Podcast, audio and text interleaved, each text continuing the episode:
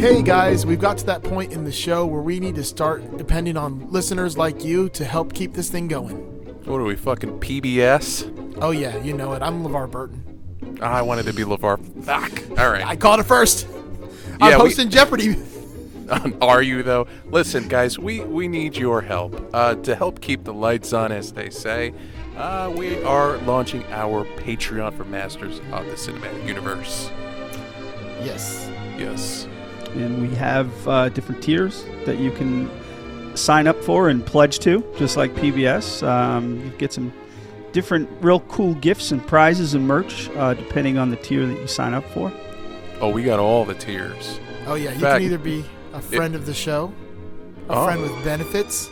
Ooh. We could we could start to get serious, or you could just put a ring on it already. Ooh, damn.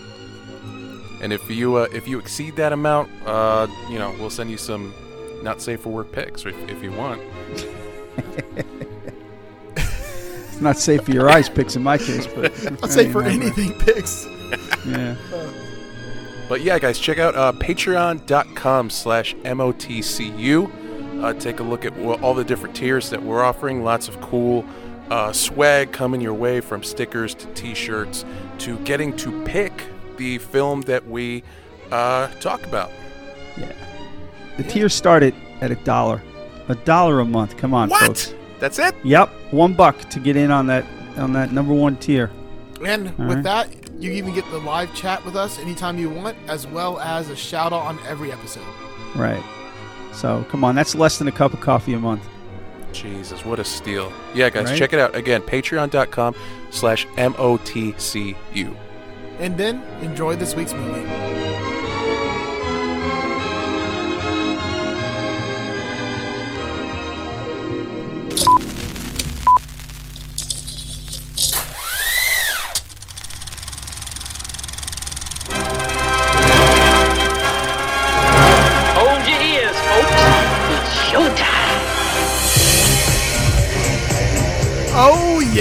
The Masters of the Cinematic Universe, and I'm Joe, and this is Doug, and this is Eric, and this is not deja vu for you, but it is for us. Very much so. We uh, we recorded this episode once already, and something happened to some audio, so we're gonna do it again. Hey, Eric, was your audio fine? No, we're not playing the blame game here. Listen. Listen. This this is just one of those things that fucking happens. No. And For- uh, you know, it's it's for some reason, fault. this this program we use to record online, since we don't all live in the same area, um, it fucks up from time to time. Usually, when we have an important guest on, or whenever we do an episode that took forever and Doug was leading. Well, exactly. The guy who talks the most lost all his audio. It's kind of hard when Doug's leading the episode and we lost Doug's audio. it still might have been a better episode, though. I honestly was just going to send him our parts and let him try to redo his in between it. That would have been would've been fucking fun. great. Um, would've yeah, been it happens, man. Like, look, Yeah. what are we gonna do other than just roll with it? We're gonna we're gonna dive into this movie again because it's worth diving into again. We all liked it. You Yeah, know, at least this- it wasn't. At least it wasn't search and destroy. Yeah, I was about to say this is not a search and de- listen. If we lost the audio from fucking search and destroy, I'd say fuck that movie. We're yeah, not just never talking would about have it again. never would have That- had the. that's called divine intervention. I'm an atheist and I would convert. yes, exactly. You know what I mean? Like, goddamn. Uh, but no, th- this is just one of those things. Um, you know, it was a good episode. We had a good conversation going. We're gonna, we're gonna. I didn't, I didn't think we should go into this re-record pretending like we were doing it for the first time because I don't know. It just feels like disingenuous. Like, And uh, I said it off air, and I, I'll say it again. I appreciate that because to try to keep that energy up might have been difficult. Yeah. So this like is cool. we're, we're, we're making the same jokes and like, oh yeah, Yeah. oh, uh, Exactly. Clooney, uh, exactly. So, so what movie is it anyway, boys? we are Ocean's Elevening this shit. The That's right. handsomest heist movie in history, man. Yep. Yep. Man Crush Central. Holy shit. These are That's- some beautiful that's, uh, fucking men, man. These are my boys. Yeah, see, these are my boys. see boys. for me, I mean, these are handsome men, but they're not the man crushes I would have. If I could recast this movie, oh, there'd be some men crushes in there. Wait, like Okay. who? Like what are you? Like a Yeah, Momoa let's just- All guy? right, wait. Oh, let's have some fun with this. But since we we'll, we'll skip what's new and let's let's recast this movie, just like thinking about like what would have been our ultimate like man crush. But just you can't use any of the people that are in it currently. All right, I'm game. So who would you make as your Danny Ocean and your perfect um, Ocean's Eleven if you couldn't use, of course, Clooney? I'm gonna say this because of Doug, because of watching his favorite film, which I had never seen. Can we time travel for this, by the way? Oh, you can go whatever Yeah, you want. sure. All right. Cool Hand Luke. Yep, Paul Ooh, Newman. Damn. Never Paul saw would it. be great. Paul Newman as Danny Ocean would be fucking awesome. But a young, you know, a young like Cool Hand Yes. Luke. Yeah, for sure. Yeah. I, Yep. I, I really, I really like that, but I'm going RDJ. Ooh, Okay. that's a nice pick. No, All see, right. I think RD, RDJ might be a better uh, Rusty because he's got that. comedy. I already have someone else for Rusty. All right. That's one perfect in mind for Rusty for me at least. Joe's been thinking about this for a while. Let him. Yeah, right? Let him go. Jeez. Let him go. All right. All right. Since I'm going down the IMDb cast list, I'm gonna Yeah. I'm just gonna go in the order it's on. Okay. Um, what who would you use for your Frank Catton if you couldn't use Bernie Mac? Oh, that's so Want tough. to ever replace Bernie? Um. It's got to be funny, whoever it is. Well, Yes. yeah, that's the thing. I'm gonna say an Eddie Murphy in his Yeah, prime. Eddie Murphy would work in that. Damn, Eddie Murphy would be good also. You guys are like too much on the same page here. I don't like this. This- I know. I know. We're supposed to like argue about this and have some Listen, fun Doug with is my brother from another man. You know There you this. go. Well, Doug's other brother from another mother and father. it's that's all the real fucking credit. But um, uh, I would almost use just to stick with the kings of comedy. I put Steve Harvey in there. Oh, Uh, can't see, I stand hate Steve I hate him as a human being. Hey, see, look at that. See, there's another one. I hate him as a human being. He's an awful person. The He's worst. absolutely awful. But then awful again, I separate arts and artists, so we're good. I don't. I right. don't. Now moving on to your Rusty. Uh, well, if I can't if I can't have RDJ for me, how about Ryan Reynolds? Oh, that's so Fuck, Ryan Reynolds good. is good too. I think Ryan God Reynolds would be great it. as Rusty. I wanted to use Hemsworth though, but fucking Ryan Reynolds would be great. Ryan Reynolds. Hemsworth would be a great Damon. He'd be a great Yeah, but- Linus. But Brad Pitt and Hemsworth look very similar too. Yeah, they? I don't know. I don't know. Damon's Damon's half a pretty boy. I mean, Brad Pitt's a pretty boy. Damon's I don't know, but I, I think those two might work. I can interchange them. I'll, I'll do Ryan Reynolds as one of them and Chris Hemsworth as the other, and I don't care which one's which. Okay. I, I works. love Ryan Reynolds as Rusty. That's fucking. I do too. That's though. brilliant. really Yeah. That really is good. Um, okay, so that's four down because we're gonna, we already knocked out the Damon fucking uh, Yep. Matt Damon character. Uh, how about Ruben? Ruben. Damn. How do you? Elliot I'm gonna Gould is go- such like a. Oh, I'm gonna go with Paul Reubens. Oh God, really? Oh, dude, come Paul on. Paul Reubens. That's the No, worst see, pick Paul ever. Reubens would be good as uh, as Winston, Oh, he the the, of the would. the electronics guy. He He, would be would, good at that. You know. I just thought his name's Paul Ruben. Ruben.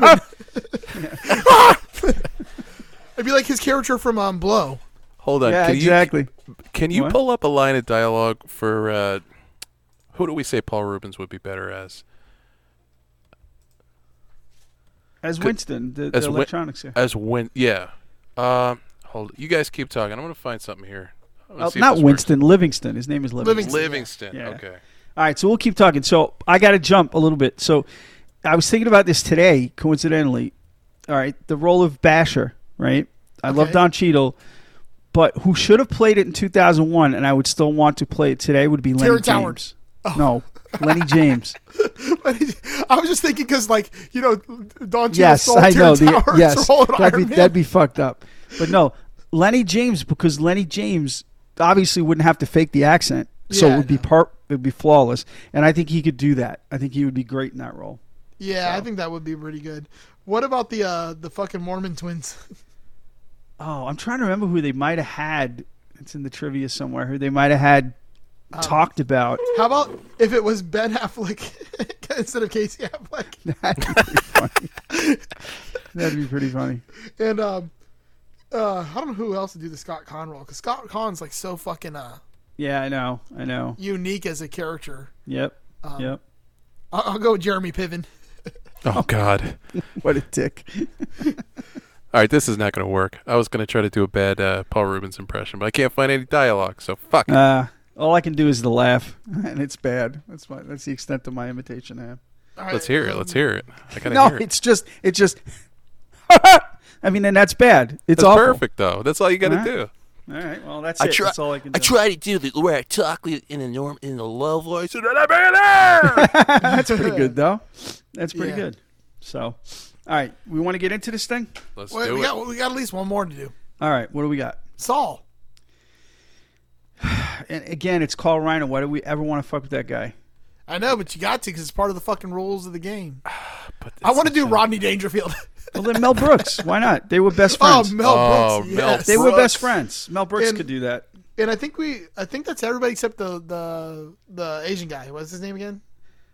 Yen, the amazing Yen. Yen. But Yeah. I mean, he, they they hired him as an actor because he could actually do the shit. Yeah, so So doing Jackie all those Chan. flips. Jackie Chan. Jackie Chan. He does his own stunts. Come on. He does. He does. But he's is a that little. is that everybody? Did we do? Did we get all eleven? I mean, we got the the big ones. I yeah, think. We even got the small one. Ninety-five pound Chinese guy. Yeah.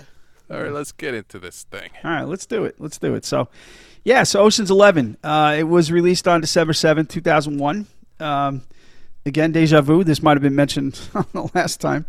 Uh, this was a movie that Erica and I saw. We used to sneak when we went Christmas shopping. My parents would watch the kids, and we would sneak a movie in when we were out at the mall. And this was one of our Christmas movies that year. We went Christmas shopping and, and caught Ocean's Eleven in the theater. Um, I, I still haven't told my parents we used to do that. That's okay. Um, so yeah, so Ocean's Eleven They're at home to- watching the kids like. It must Yeah. have been really busy today at the mall. It was crazy at the like, mall, Three Mom hours to like Yeah. to go to the shopping. I Yeah, saw a was- picture like everyone from Long Island talking. Every mom from Long Yeah. Island's like a weird Yenta voice. right, No, she's like Right. the, the lady that fucking talks to ghosts up there at Long Island, Island the, the Long Island Oh, medium. God. Oh, God, that's, and they all talk like this. none of them talk like that, but that's okay. They all do. Every single fucking one of them. we're gonna we're gonna pull your we're gonna pull your uh, invitation card, Joe. You know. it's okay. I wasn't going anyways. all right, But you are coming to Florida, like my. I am. Uh, so this movie's directed by Steven Soderbergh. Um, he also did the sequels 12 and 13. Did a great movie called Out of Sight with George Clooney that I absolutely love. I'd love to get that in the list someday. Uh, did another great movie with uh, Terence Stamp called The Limey. You want a great revenge story? That's a that's a super movie. And uh, you know his award stuff came from Erin Brockovich. He he wrote and directed that. So. Um, just a, a little tidbit before we start. So the entire cast uh, took a lot less uh, as far as pay goes to get this done. They they all wanted to work together. They dug working with Soderbergh, so um, they they definitely dropped uh, their salary demands for it. And as a bonus, they all got put up in seven thousand square foot villas at the Bellagio during filming. So That's pretty That's- cool, man. not so Yeah. bad. Yeah, exactly. So that they didn't split uh, the chick seven way or eleven ways. No, no. Tess was not split eleven ways. Oh, I'll say po- I'll say before we dig in, I recently saw. I guess Clooney's doing like one of these Omaze things, like uh, you know, raise money for charity, and Yeah. you can win a chance to have dinner at his house with his wife and stuff. Oh, like, and shit. it'll fly you to Italy or whatever. Right. Oh wow. But he put together this kind of funny skit where you know he's telling you all this stuff you can win, and then like let's talk to this. Like he'll make friends with you. He's a cool guy. Let's talk to this guy. He just showed up at his house and started hanging out, and it's some guy. He's like, "Yo, don't hang out with George Clooney." And they show like these sketches of him like, "It's movie night. What do you want to watch?" And he picks Ocean's Eleven. He's like, "Yeah, we've watched this movie like twenty fucking times, Clooney." He's like, "It's just so good," and they're watching it. And in the skit, he's obsessed with Brad Pitt. Like he's got posters of him all over the place, and so he's watching Ocean's Eleven. He's like, "Look at him eat! Oh, he just look at the way he's eating all those snacks. It's so good, man." Oh, I got to check that out. I did. I, I saw a couple of headlines stories about that, so I got to check that out. That's cool. You know, he definitely he he knows how to have fun. You know about himself, fun with himself in that sense. Um, Oh, yeah. you know the self-deprecating stuff. He doesn't have a problem with it. So Well, it was like predicated on he he met this guy on Craigslist because he was trying to buy a Batman figure of himself for seven dollars. all right, I, That one yeah, had I'll- bat nipples. yeah. Yeah, exactly. Oh, I'll he, said, he even that said out. like, ah, it doesn't have the nipples on it, but seven bucks, like, you can't beat it. That's great. All right. Yep. Uh, so the movie opens up with with some uh, you know uh, credits real quick, but um, you hear prison sounds in the background. You hear guards talking about you know guy in the hall or whatever. You know they're escorting someone down the hall, things like that. You hear footsteps. You hear some you know cell doors clink and clack and such. And then uh, you know we'll uh, we'll start off uh, playing a clip here that sort of gets us into it. Roll it, Joe. Good morning. Morning. Please state your name for the record. Daniel Ocean. Thank you. Mr. Ocean, the purpose of this hearing is to determine whether, if released, you are likely to break the law again. While this was your first conviction, you have been implicated, though never charged, in over a dozen other confidence schemes and frauds. What can you tell us about this? As you say, ma'am, I was never charged. Mr. Ocean, what we're trying to find out is was there a reason you chose to commit this crime? Or was there a reason you simply got caught this time? My wife left me. I was upset. I got into a self destructive pattern. If released, is it likely you'd fall back into a similar pattern? She already left me once. I don't think she'd do it again just for kicks. Mr. Ocean, what do you think you would do if released? Yo, mom. That's what I wanted him to say. Sorry, totally, total non sequitur. But you just reminded me. Have you guys ever seen that clip at one of the cons where Bryan Cranston's coming up to talk about Breaking Bad, and a, a member of the audience, this teenage boy, gets up and says, "You know, hey, I'm from Albuquerque, and you know that's my that's my hometown, and I love it, and I just want to know, like, when you were here filming, like, you know, what kind of stuff did you do? What did you do when you weren't filming?" And Bryan Cranston looks him square in the eye and goes, "Your mom." My man. it was like the best and worst thing ever. You know. No, I Uh, didn't see that. That's awesome. Oh, it's great. It's so great. Uh, so so yeah. So we- that that's uh, that's Danny Ocean. That's our our you know titular character. Yep. Uh, Danny- Mother's Day. Yeah. that's Danny Ocean at his parole hearing. So he's about to get out. Um, and you know, in the next scene after that, we see that you know his parole's been granted, and he's you know, he's getting out of prison. He collects his belongings. Uh, he's sort of in a tux, you know. Um, steps outside North Jersey State Prison, um, which is actually a little piece of trivia. That was um, Rahway State Prison uh, previously. I think it's closed now. Um, that's where they filmed that Scared Straight documentary back in the 70s that tried to scare us Oh, young nice. kids back then into uh, not going to prison. Was that the one about putting ranch dressing on the crack of your ass? That's the one. Yeah, that's the one, Joe. A hundred percent. this is the first joke that we've made twice, by the way. but we but we might have made it in this same like. In Oh no, it was. It was spot. this. Was it? It was this spot. Joe. Okay, good. I'm I set so. you up for that. Absolutely. Oh, Yes. This is you. the, the Thank you, Groundhog Day. Of Yes, and- Fuck and podcasts. Joe- Watching that in the '70s, the ranch dressing on the crack of my ass. That's what kept me out of prison all these years. Just so you know. All right. Uh, yeah. So uh, so that was Rahway State Prison. Um, we now see Danny uh, in Atlantic City. He's coming up an escalator, and you know he's George Clooney, so he cleans up nice. You know he's got his he's got his hair done. He's, he's shaved now.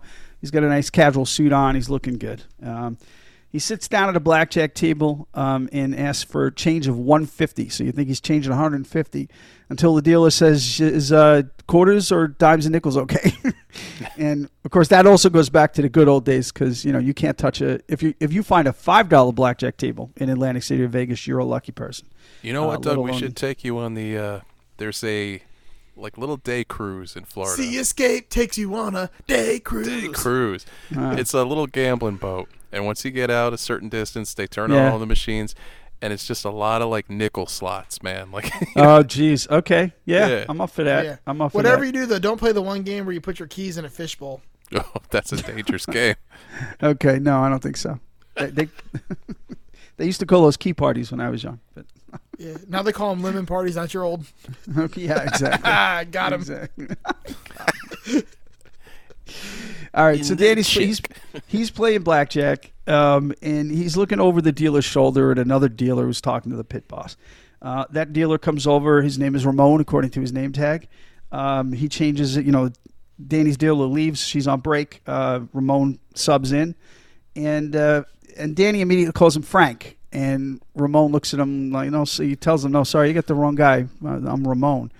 Um, But he does tell Danny that if you know if you, Danny goes to get up, says the table's cold, and Ramon says, "Well, if you're looking for some action, um, the Caesar's Lounge after one o'clock."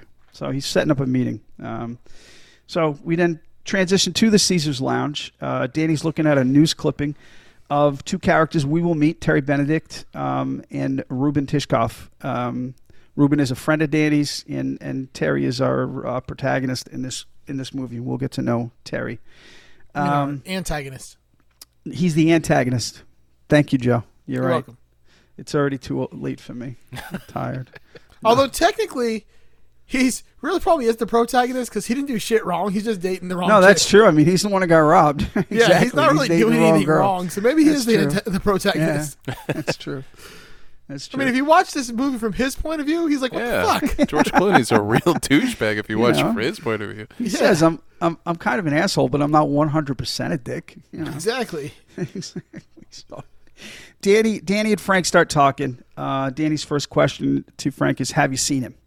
Um, and uh, and we don't know who yet, but uh, Frank tells him that yeah, last he heard, he was uh, out on the West Coast um, teaching teen TV stars how to play poker. Um, that immediately transitions to our first shot of Rusty Ryan, played by Brad Pitt. Um, another one of my man crushes. We've already talked about it. The guy's a rock star. We love him. Um, he's eating, which is a theme in this uh, in this particular movie for his character of Rusty. Rusty is always eating something. um, in this case, it's a it's some nachos, and it's messy, but he doesn't care. Um, he's approached by Topher Grace, the actor, who is playing sort of a, an exaggerated version, though not by much, from what I understand, of himself in this movie. Um, he tries to convince Rusty to allow him to pay Rusty in checks for teaching him poker because then he can write it off. Yeah. And, and Rusty wor- wordlessly shoots that down. It's just great the look that he gives him. And Topher goes, "No, we'll stick with cash." um, we head inside this club that they're hanging out in, um, and you know, these lessons are a shit show. He's trying to teach these teen, these teen stars or young adult stars, uh, TV stars, how to play poker, and they're dumb as dirt, all of them.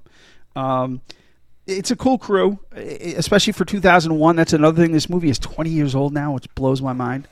I was gonna Um, say, man, this is like a snapshot of a weird place in time when it came to Yeah. like, popular teen actor. television shows exactly. So like these actors i mean i mentioned topher grace. You got joshua jackson shane west holly marie combs and barry watson.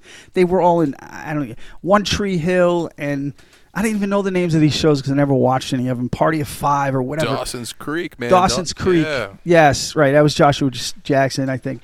Um, but yeah it's like a who's who uh, of, of of you know teen tv show stars um, and they, they, like I said, they're they're dumb as dirt. They're dealing in the wrong direction. They get too many cards in their hands. They're asking for four cards and five card stud. Just dumb shit, right? Um, Rusty's had it. He can't take it. Excuse me. So he, he he takes a break out at the bar uh, to get a drink and sort of clear his head. And you know he has a stupid exchange with the bartender who can't hear a word he's saying. You know, um, and one thing if you don't pay attention is that while he's at the bar, George Clooney's character of Danny Ocean walks behind him. You know, you know, Rusty doesn't notice it, but we, we sort of see him in the background. And I doubt I even saw it when I saw it in the theater. To be honest with you, it's not something you, you focus on right away. It's just another person passing him in the crowd. Um, Rusty goes back into the back room, and who's sitting at the table but Danny. Um, and Topher says, "Hey, we got another player." Um, so they proceed to eye each other up. They obviously know each other. This is who Danny's been looking for. Um, and they're having a conversation. Um, I forget which one of the, the, the crew asked Danny what he does for a living. And his comment is, I just got out of prison. And, and the TV stars collectively like turn white. You know, they, they don't know what to think. This, you know, they've never probably never met anybody who's been in prison before. Um, and the reason being he stole things. Um, Incan matrimonial head masks is what uh, he, he stole. And uh, they get in the conversation back and forth again. Him and Rusty are talking about the, the value of these things. And, and while this is going on, they're playing a hand of poker, and Danny and Rusty are, are just fleecing the, the shit out of these kids. I mean, they, they've got a scam going on that they're running, and they're driving up the pot on the table um, with with money. And of course, you know, Danny wins the pot. Uh, it's just another way to get some money in his pocket. Um, they leave the club, and um, Rusty and Danny head out of the club. And right behind them, Topher Grace is just being a dick to the crowd. It's just kind of funny. He's in the background acting all surprised that people want his autograph and stuff. Um, so they get in the car. They go around to a, around the corner to a club uh, just to have a conversation. Danny wants to talk to um, Rusty about a job he's got lined up for. Um, the key points being it's never been done before. It's going to take a large crew and a lot of planning. Uh, the take is eight figures each, which is very enticing. Um, while he's saying this, Rusty keeps asking him, "What's the target? What's the target?" And Danny's sort of avoiding it. And he finally says, well, "You know, when's the last time you were in Vegas?" And Rusty's response is, "You want to knock off a casino?" And uh, Danny holds up three fingers. Um, so Rusty laughs, but we know he's in. I mean, you can just tell by the look on his face that he's uh, he's ready to rock with this. So um, we jump to our next scene where uh, Danny and Rusty are looking at blueprints. They're in an office in a building somewhere. Uh, they're looking at a blueprint of the vault at the Bellagio, the, Bella, the, the vault for the Bellagio Mirage and MGM Grand in Las Vegas.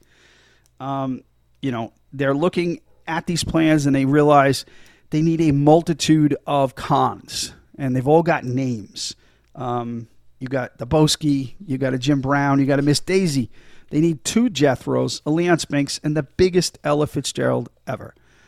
Um, these things sort of exist, and there's a really cool thing that I could probably spend an hour talking about right now, but I'd suggest looking it up because it actually breaks down what takes place in the movie. Each of these cons references a specific section of the heist that takes place later in the flick. And it's pretty interesting reading. Um, so I would definitely recommend jumping on that. Hmm. Uh, yeah. Um, yeah, it's cool. It's but like I said, it, it, it would take ten minutes per. So, we're, So, we're like, not, I'm not doing that this time. If you're like a real legit con man watching this movie, are you? Do you feel like they're, they're speaking my language, man? Like I know what an Ella Fitzgerald is. or, or are you like, that's not how this would go? That's yeah, not an Ella probably that's not how this was goes because uh, honestly, as much as I love this movie, we'll get into it as we move along. How some of it is, you know, so unrealistic. It's not funny. I mean, again, I'm the first one to suspend disbelief when I walk into a theater, but there's a lot of shit that just is impossible on so many different levels. So yeah, I don't know that it's necessarily real, but it it definitely translates into specific. Uh, uh, uh, specific elements of the heist and, and why it was successful. So it is cool reading. I was Um, gonna say the most unrealistic thing about this movie so far is the the amount of shit that this dude snacks on and looking the way he does. I know. 'Cause I could look at a plate of nachos and I'll gain fucking five pounds. E- Exactly, but nope, not Brad Pittman. It's all it's all in the DNA, baby. That's he he's got it. Um, so yeah, so they realized that you know to to pull this off, uh, there's only one person they can go to that's going to have the funding to do this because it pro- it'll probably cost like five to ten million dollars to pull this off uh, to make that money that they're going to make on it. So um, you know they they know somebody, Ruben. Uh, Ruben Tishkoff, who we saw Danny looking at the, the clip and the, the newspaper clipping, which in that clipping describes how, you know, uh, uh, how Terry kind of screwed Ruben out of out of a deal in Vegas. Uh, so Joe, let's roll a clip on that right now, please. What? I need a reason. Don't say money. Why do this? Why not do it?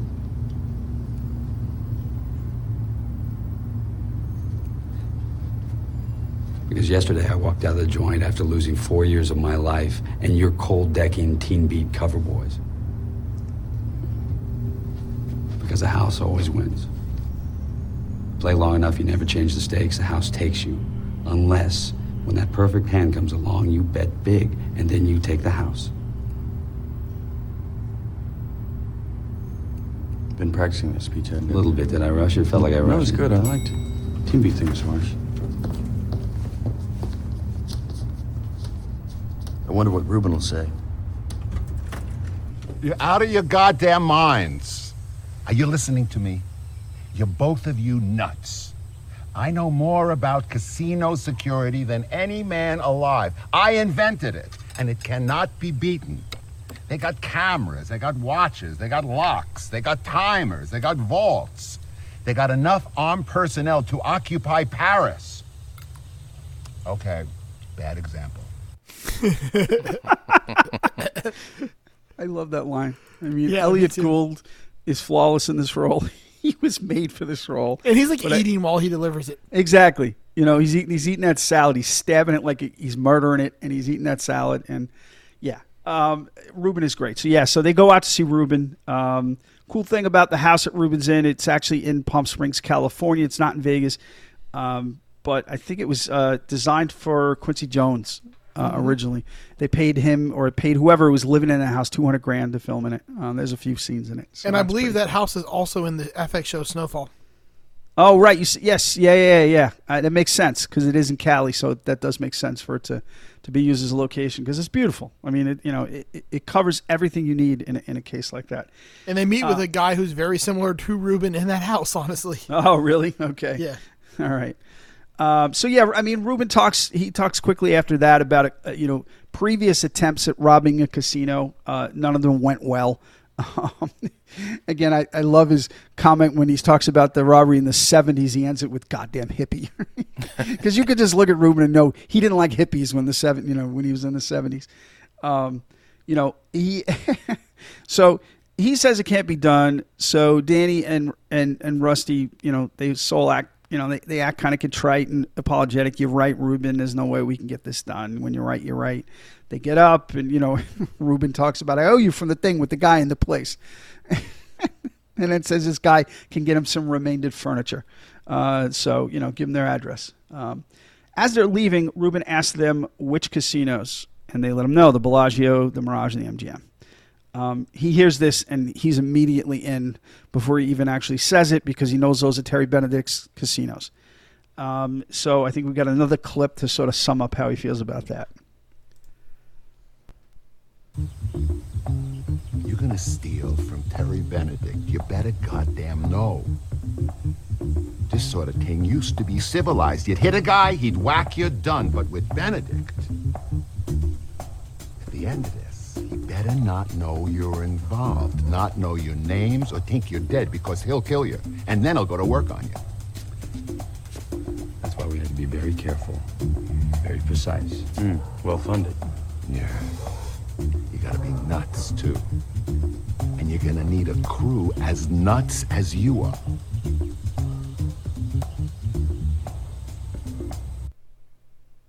Yeah. Um, so Reuben's in.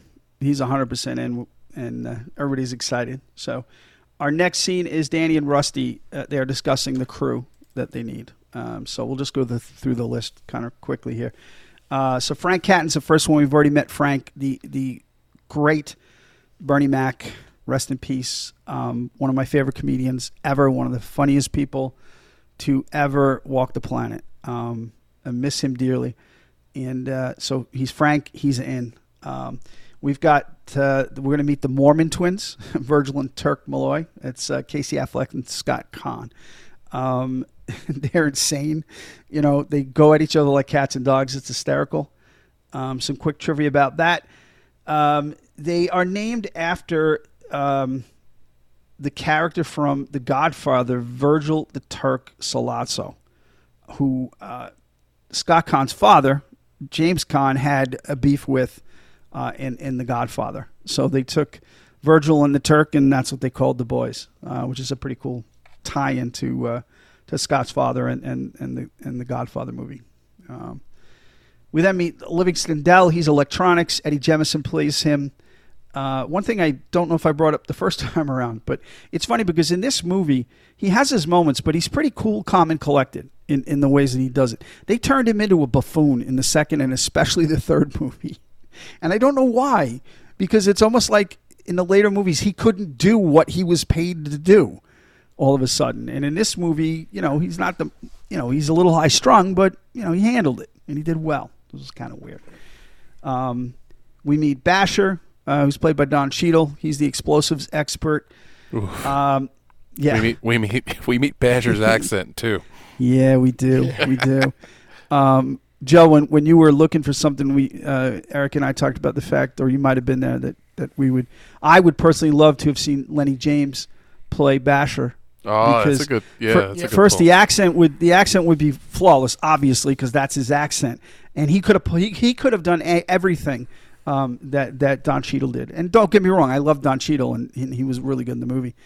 Um, some cool trivia about that is Don Cheadle is uncredited in this role, and he wanted it that way because he tried he negotiated or tried to negotiate with the producers to have his name above the title with you know with, with, with Clooney and and with Pitt and with Damon, and they refused.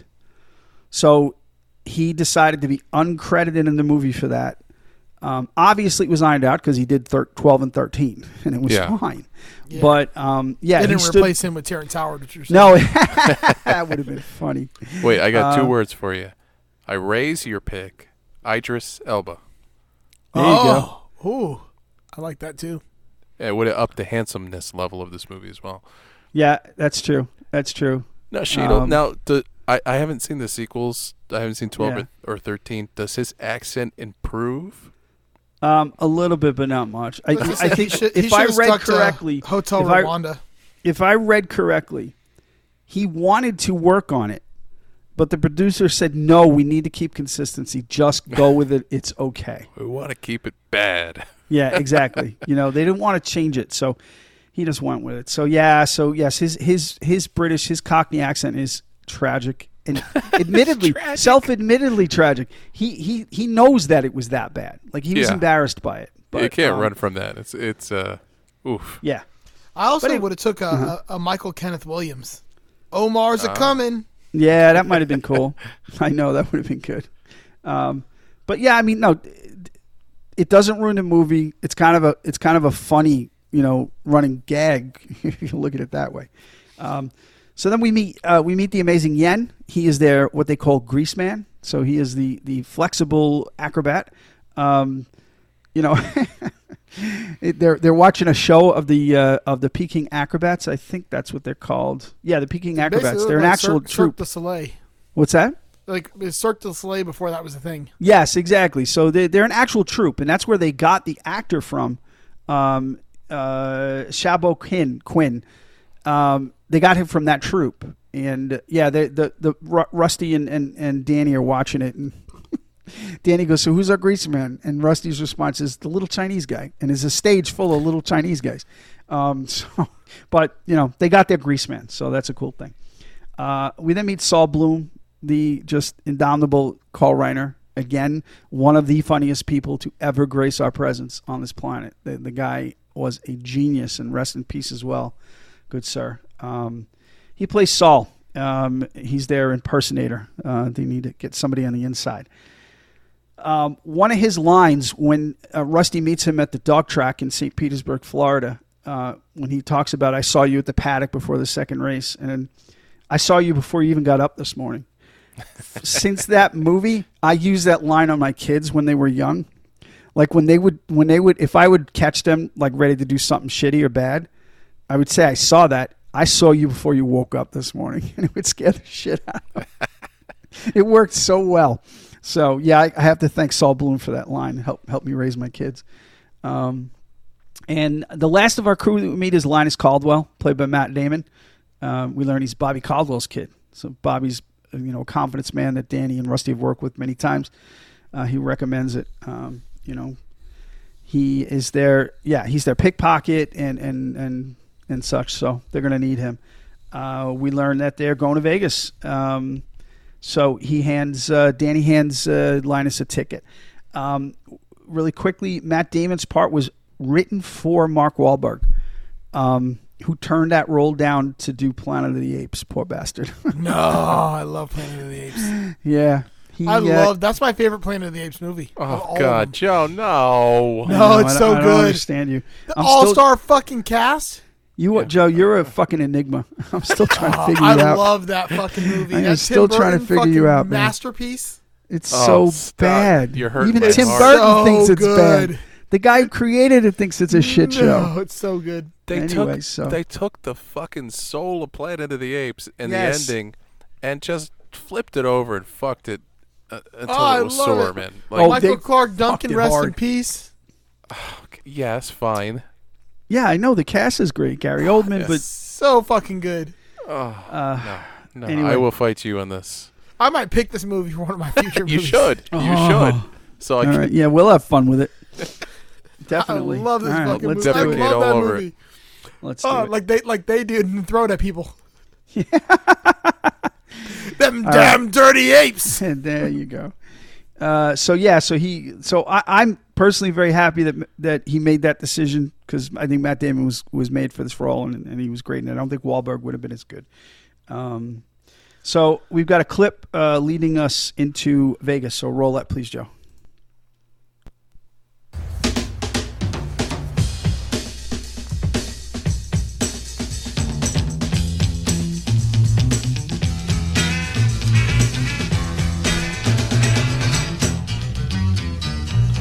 Less conversation, a little more action, please. All this aggravation ain't satisfaction in me.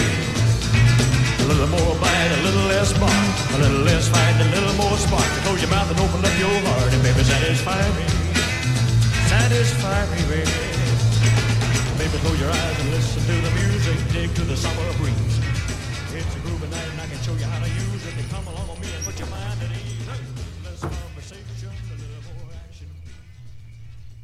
What did you guys get a group rate or something?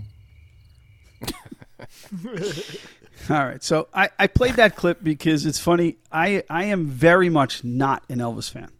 I never dug him. I never got him. I I think he's overrated. We can spend hours talking about that. But a little less conversation is such a great tune. It's my fa- it's my only probably the, one of the only Elvis tunes I, I really like, and I just needed to hear it. This Um, is where you and I will finally disagree on something. Okay, Doug. it happens. It happens. You don't like tiny bubbles? I just I don't like fat Elvis. Like that Yeah. era.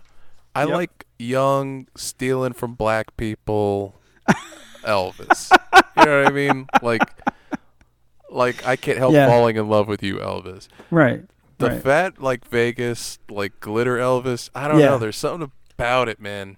Uh, this may be the well, only it's hard to look at. I mean, I don't. I don't. I don't really like hmm. Elvis at all, honestly. Yeah. I mean, he. I, I would definitely agree that he's overrated. You know, especially Yeah. you look at Eddie Cochran, dude. Like he was around at the same Yes. time, and he really Yes. played the guitar. You know, what I mean? exactly exactly so i'm not look I, i'm not i'm not trying to start a fight with anyone because i know people are passionate and you know that's the funny thing about elvis there's no in between with him you either love him or you don't or you, you hate him Yeah, and yeah. but that's not necessarily true i don't hate him just but but you know this song is i love this song it's probably from this movie as to why i really love it but i do dig this song it ends with saul opening the door and most of the crew just standing there looking like kids and you know his what did you get a group rate you know as they all get dropped off together i love that line so um so they're all in Reuben's backyard. There's a nice food spread. They're all eating and talking. Um, you know, one of the Mormon twins tries to entice Saul to, to move to Provo because he'd really like it.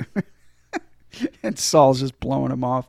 Um, Danny comes out and he lets everybody know, look, um, what he's about to propose is highly highly lucrative and highly dangerous. And you know, until you come inside and listen, you are not on the hook. Eat some food and leave. No hard feelings. We're all good. Um, everybody gets up, goes inside, except Linus. He's still sitting there. Saul walks up to him, goes, "Oh, you're Bobby Caldwell's kid, huh? Yeah, you're from Chicago. You like it there? It's nice. Yeah, get in the goddamn house." he says, and, Linus just, just as like a child, just gets up and obeys. He goes in the house. Uh, so we're gonna let Danny and, and, and Rusty lay out the plan. Clip's a little long, but it's good. It'll let us know exactly what they're what they're gonna do. So roll it, Joe. Gentlemen, the 3000 block of Las Vegas Boulevard, otherwise known as the Bellagio, the Mirage, and the MGM Grand. Together, they're three of the most profitable casinos in Las Vegas. Let me see. This is the vault at the Bellagio. It's located below the strip, beneath 200 feet of solid earth. It safeguards every dime that passes through each of the three casinos above it. And we're gonna rob it. Smash and grab job, huh? Slightly more complicated than that. Oh, yeah. This is courtesy of Frank Catton, new blackjack dealer at the Bellagio. Okay, bad news first. This place houses a security system that rivals most nuclear missile silos. First, we have to get within the casino cages, which anybody will tell you takes more than a smile. Next, through these doors. each of which requires a different six digit code changed every 12 hours. Past those lies the elevator. This is where it gets tricky. The elevator won't move without authorized fingerprint identification, Which we can't fake. and vocal confirmation from both the security system within the Bellagio and the vault below. Which we won't get. Furthermore, the elevator shaft is rigged with motion detectors. Meaning if we were to manually override the lift, the shaft's exit would lock down automatically and we'd be trapped. Now, once we get down the shaft, though, then it's a piece of cake. Just two more guards with Uzis and the most elaborate vault door ever conceived by man. Any questions? 我们为什么不从地下挖个洞钻过去呢？ No, tunneling is out. There's sensors monitoring the ground 100 yards in every direction. If a groundhog were to nest there, they'd know about it. Anyone else? You said something about good news? Yeah. The Nevada Gaming Commission stipulates that a casino must hold in reserve enough cash to cover every chip it play on its floor. That means, on a weekday, by law, it has to carry anywhere between 60 and 70 million dollars in cash and coin. On the weekend, between 80 and 90 million. On a fight night, like the one two weeks from tonight, the night that we're going to rob it, 150 million without breaking a sweat. Now, there are 11 of us, each with an equal share. You do the math. Exactly. I have a question. Mm-hmm. Say we get into the cage and, and through the security doors there, and down the elevator we can't move, and past the guards with the guns, and into the vault we can't open. Without being seen by the cameras. Oh, yeah, sorry, I forgot to mention that. Yeah, well, say we do all that. Uh, we're just supposed to walk out of there with $150 million in cash on us without getting stopped?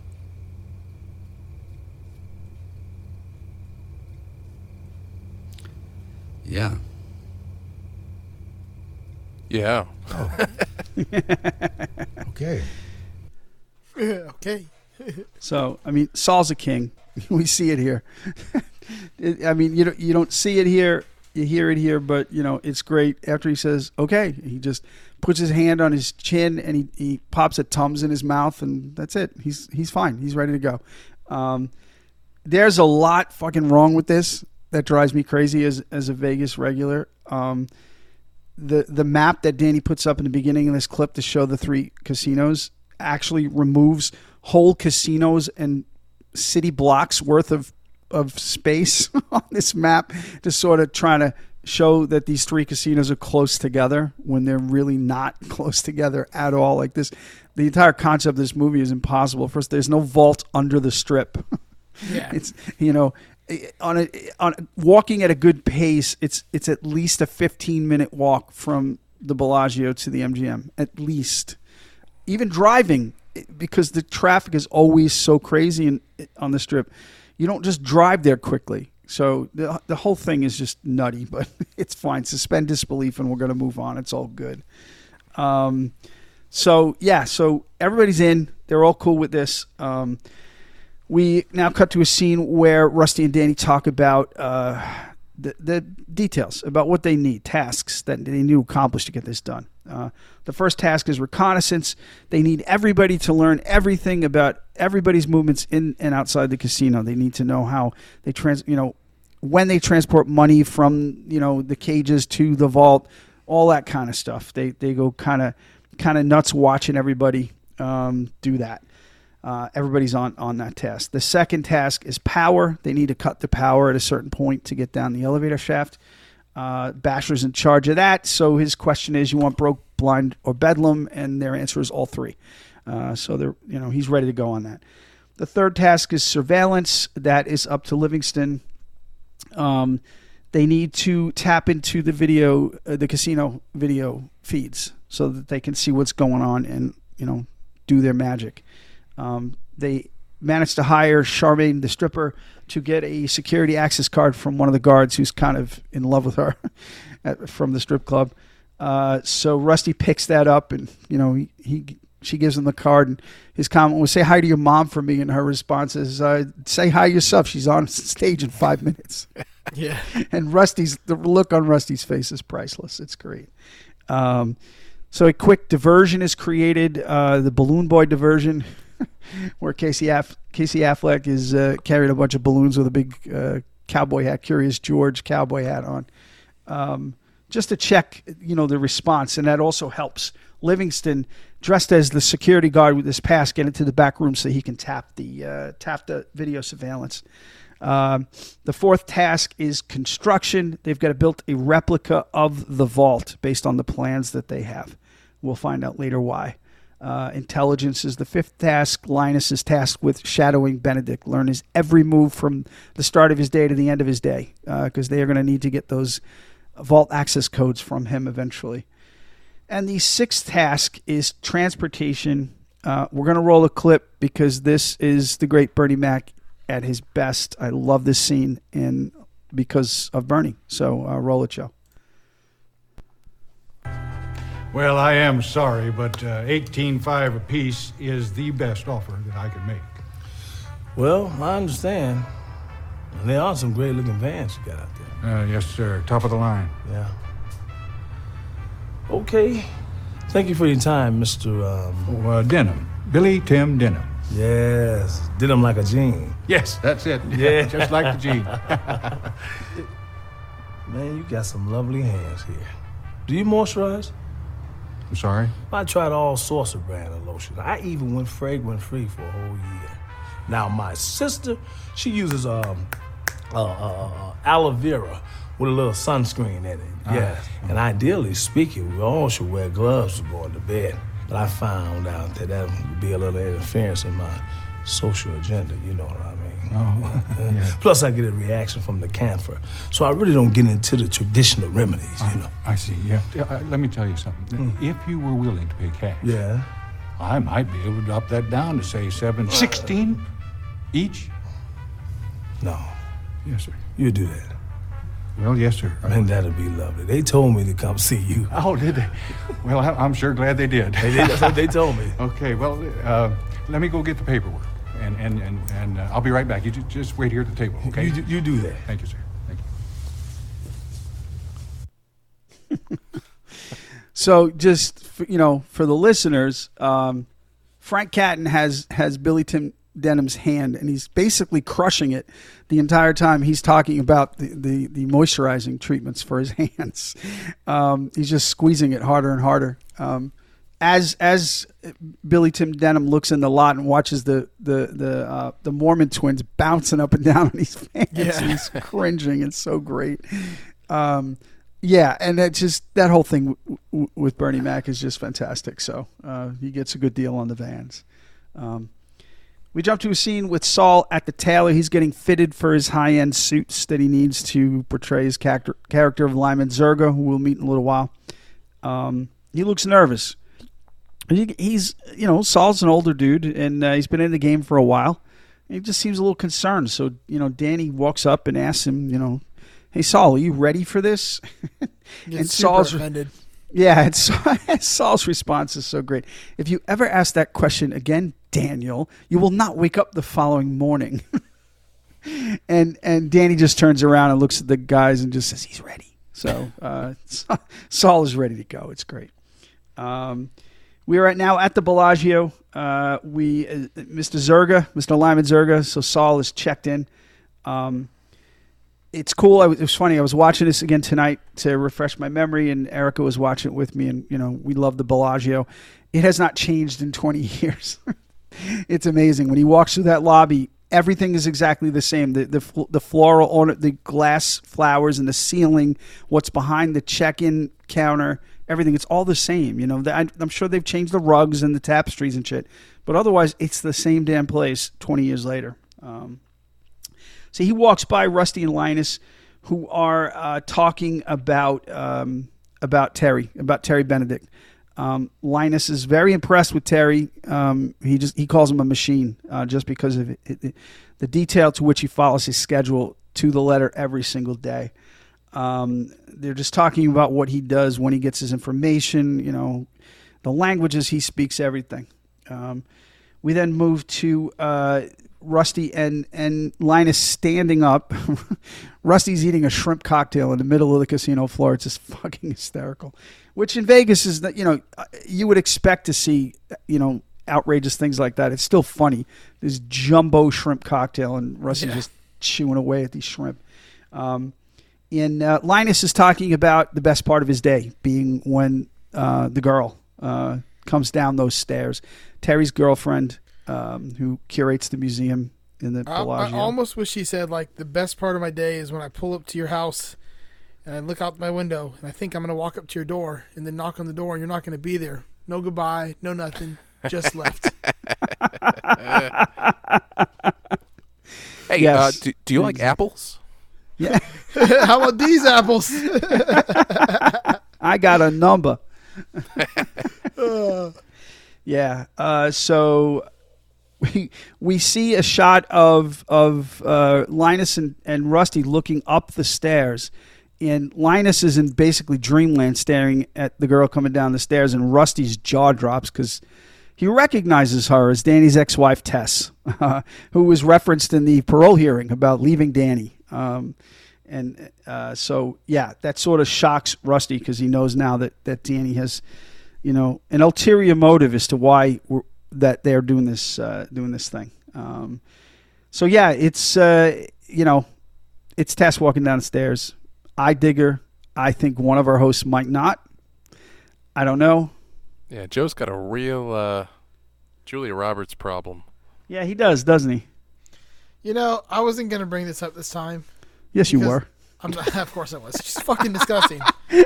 Oh, she's not. She's not attractive at all. I don't know what. the Black and white Joe. They could have re- talk about recasting. That's the one role they should have recast.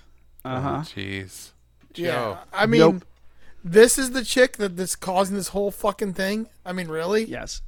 Exactly. Sorry. Ugh. I disagree with you. That and- fucking upper lip. I don't know what it is about that nasty ass upper lip. It's like it's like flipped inverted. It makes it look like she has a mustache when the shadow hits it. yes.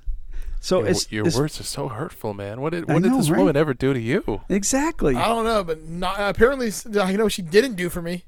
See, I would, as a gross guy, right? You know, because it's awful what I'm, I'm about to objectify Julia Roberts. Yeah, yeah. But I would classify Julia Roberts as attainably hot.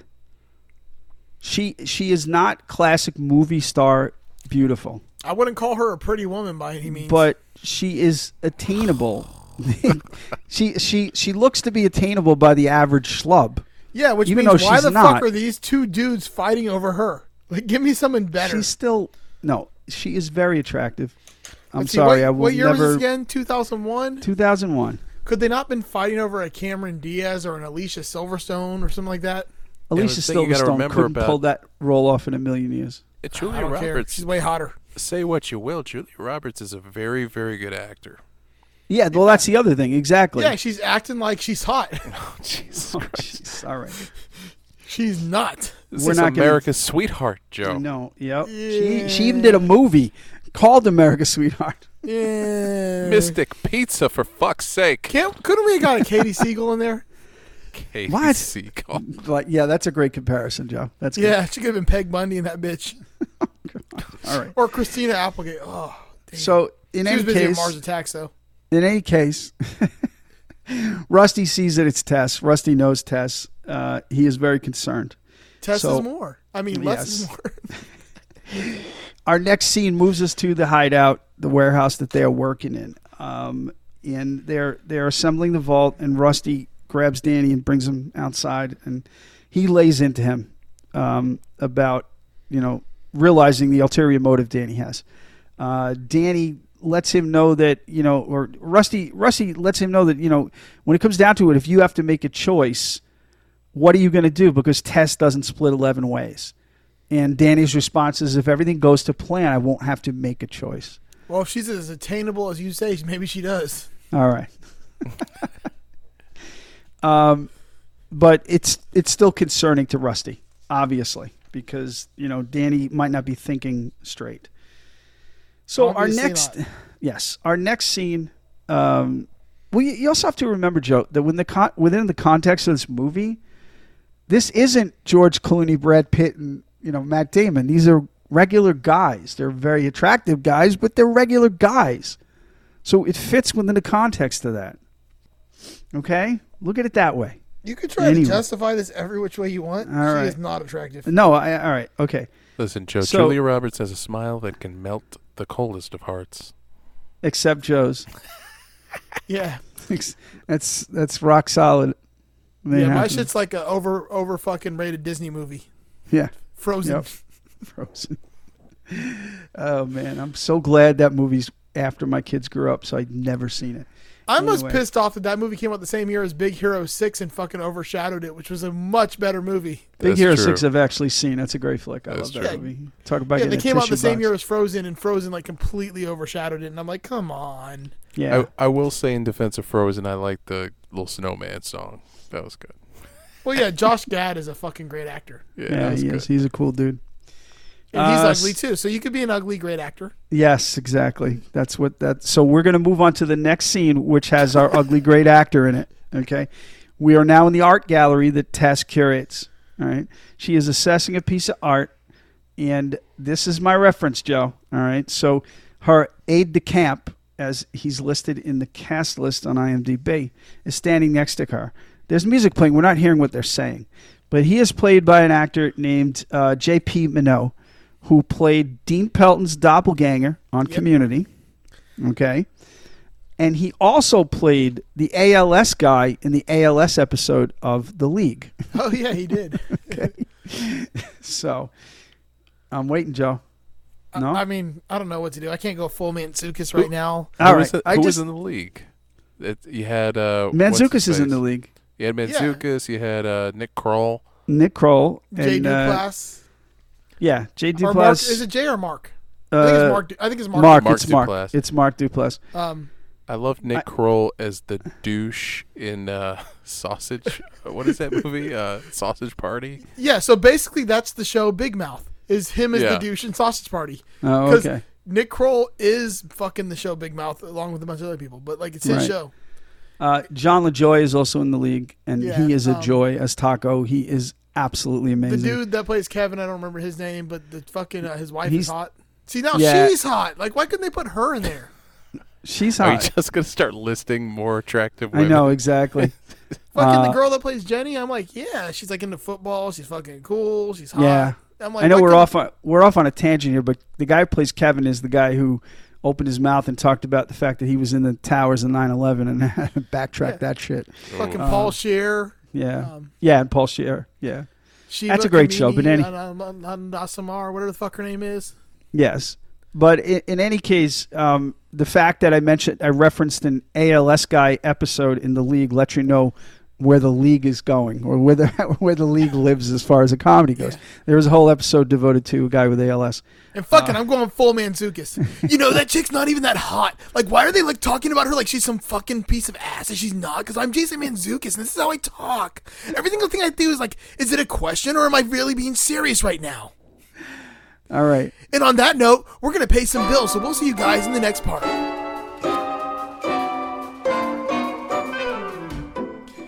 Hey guys, are you a guitar player and you like custom stuff? Well, if you are, uh, you've come to the wrong place, honestly. Uh, no, I'm just playing. My name's Joe, and I run a, uh, a little company called Like My Pedals. And I don't believe in websites because they're for suckers. So if you want to find me, you got to go to facebook.com backslash like my pedals and send me a message. You know, when you look at the shelf and you just say, they never have exactly what I want, well, that's kind of where I come into play for you here. You want a picture of a little tiny Yoda eating a frog's eggs and ruining every hope of Star Wars ever making a good series? Come to me. I'll put it on a pedal. I may not like the show, but I'm definitely not against selling out. Um, if you want electrolytes, because that's what guitar players crave, well, I'll make you a custom Idiocracy pedal. You know, it's whatever you want, really, with Like My Pedals, because you want people to look at your board and say, man, I like your pedals.